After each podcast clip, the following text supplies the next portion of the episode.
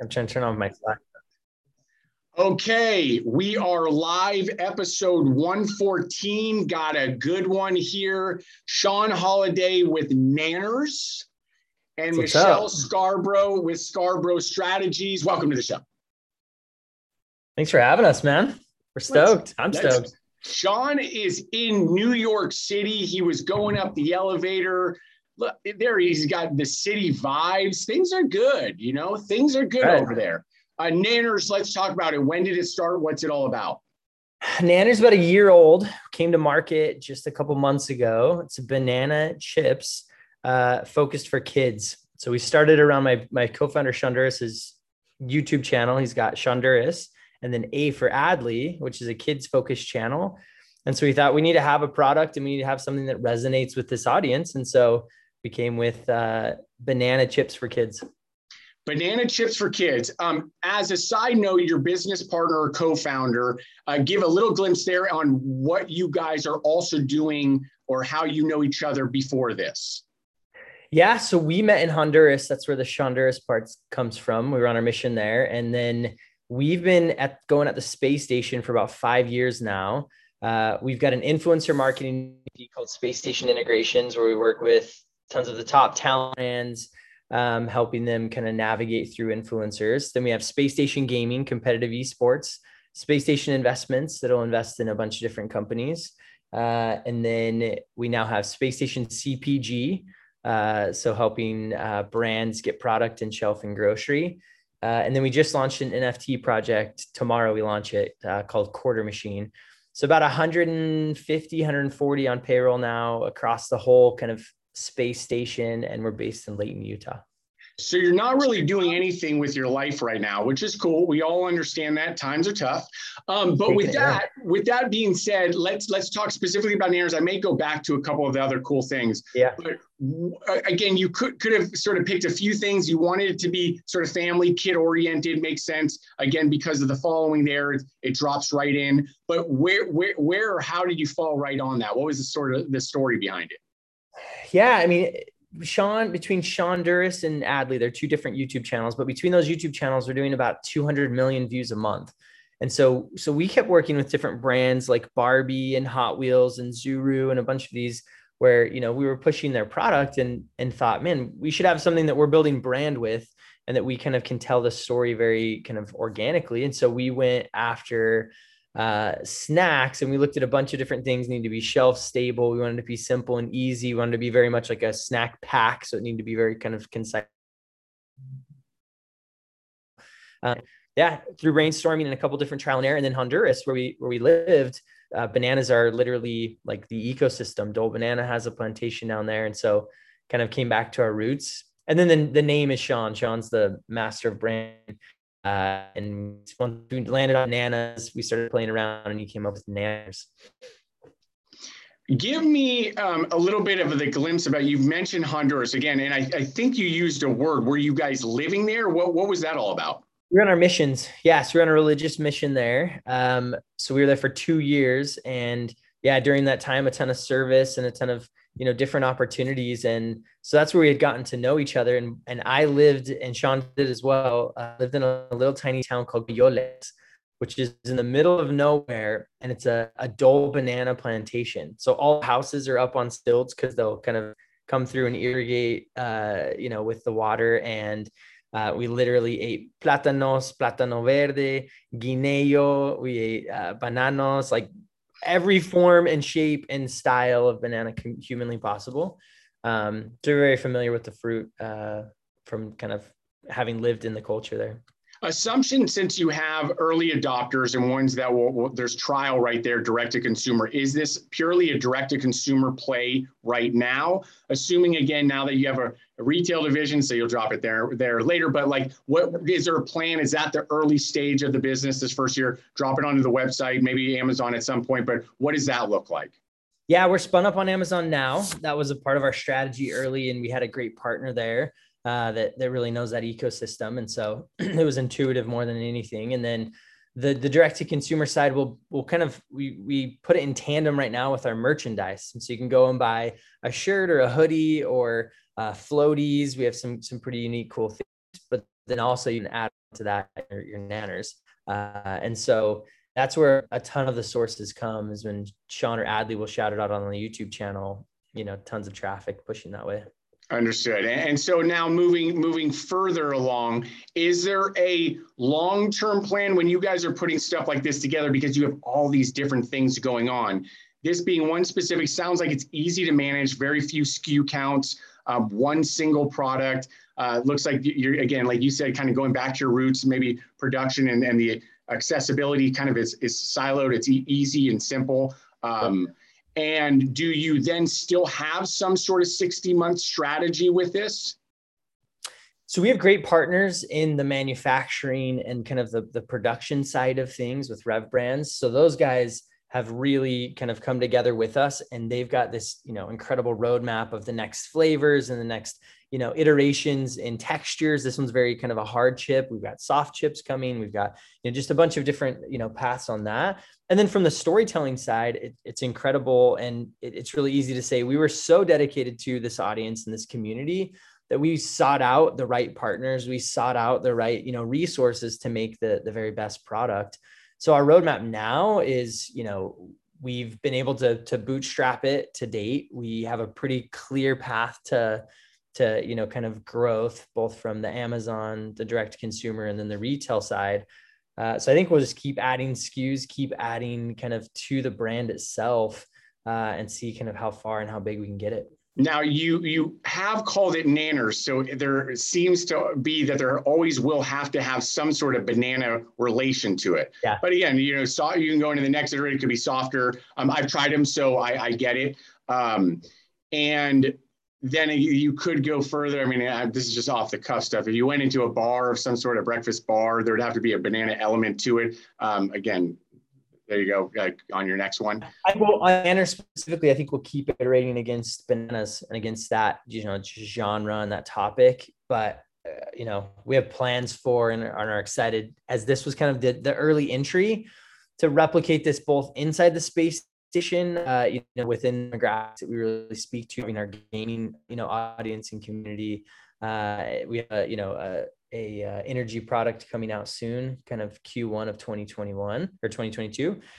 But we also have access to all these other influencers. So we saw things like Mr. Beast and Beast Burger. We saw, you know, that that is something that we we saw coming and you know have others interested. And so we are trying to prove the model with Nanners uh, to show that influencers can have that really great kind of brand uh, awareness and affinity. And so, what you'll see in the next 12 to 18 months, uh, some iterations, not just around the Shonduras, Adley, Space Station brands, but some of our partners. I I'm I think there needs to be some value add here. Again, kind of coming off the Nanners topic and going back into really what your core business is, which is in the influencer business. Yep. Uh, many in our, you know, on our side, right? You probably talk to so many different founders or operators.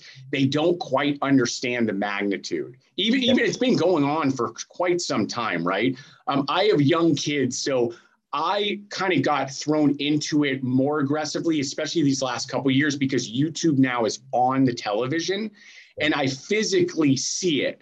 Um, I always say parenting. Oh, I see. There's a kid right there. I love that. Um, it's real life, folks. This is how we roll. Right. Um, you know, when I became a parent, it was like one of the most value add for multiple reasons. The, the, the thing about patience and, and learning and under, discovering about that. But there's these other elements that come into play that specific to things like this, like influencers. It's not just the kids dancing on TikTok, right? We're uh, talking about these families. I watch these families on YouTube and it's unbelievable. I, I don't really know of another word, right? You are immersed in it, so it's kind of common theme to you, but it's unbelievable. And what people don't understand is not just reading like, oh, look at that. They got a million views on that video. Like, what does that actually mean? Right? What does what does it actually mean value wise? And what kind of products can they sell within it or integrate? Like, give me like give me a snapshot of what this is for you. What does it mean to people? Yeah, I mean, as far as the influencer piece goes, the the the cool part is, is that you can get very, very, very specific. There's specific food influencers. There's there's car influencers. There's influencers that just focus on sports cards. There's ones that just po- focus on Pokemon. there's lifestyle, there's scooter. I mean, you can get so niche in, in the demographic you want to speak to and how that relates to food is that you can go in and say, we know that we have a female demographic uh, and they're between 20 and 40. And so now you can start to go and look for the Instagram or the YouTube channels that, that really speak to that demographic that don't necessarily just talk about food. It might be a family channel, it might be, uh, you know, DIY, but you now know that you're penetrating into that demographic that fits and works. We've seen a, a ton with home decor and food that works really, really well because uh, you know that audience is is primed and ready and focused on the home, and then you're just putting something in the pantry.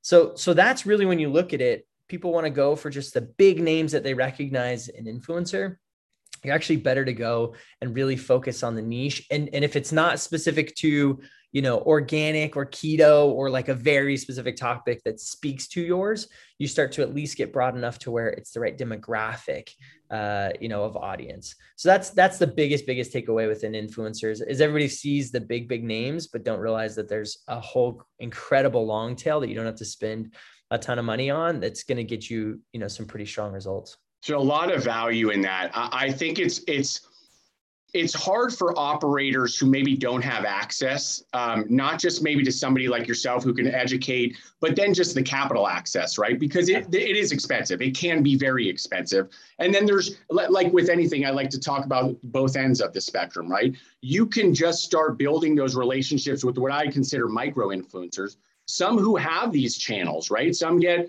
5,000 views. And if you build and the some, relationship, but some right? that are, and some exactly some that aren't incentivized just by pure cash. Built Bar had an incredible case study and story where they had a woman in the Midwest who started pushing and talking about Built Bar, and all of a sudden they literally saw a spike on the website. They contacted her and said, "Hey, you're making a huge difference."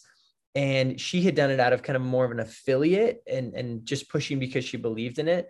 You know saw similar results in in tons more brands. Ollie or uh, oats overnight saw an incredible case study uh, that they eventually built a you know a product line around her. But again it was this woman on uh, youtube that did a phenomenal job and drove tons and tons of traffic.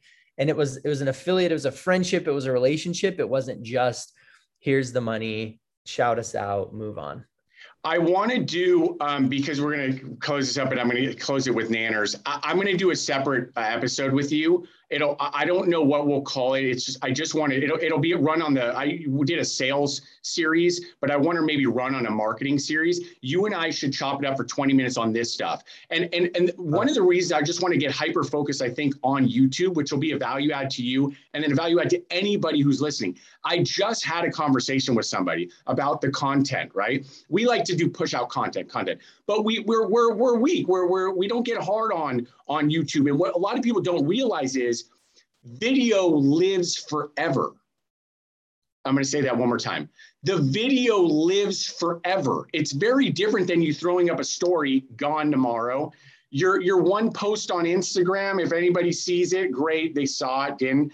The video, if yeah. it hits, or even if it doesn't, it's still living out there.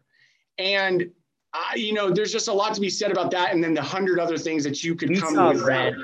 Yeah, we saw a brand that the we were affiliate, you know, tied in on the affiliate side, and we saw a huge spike.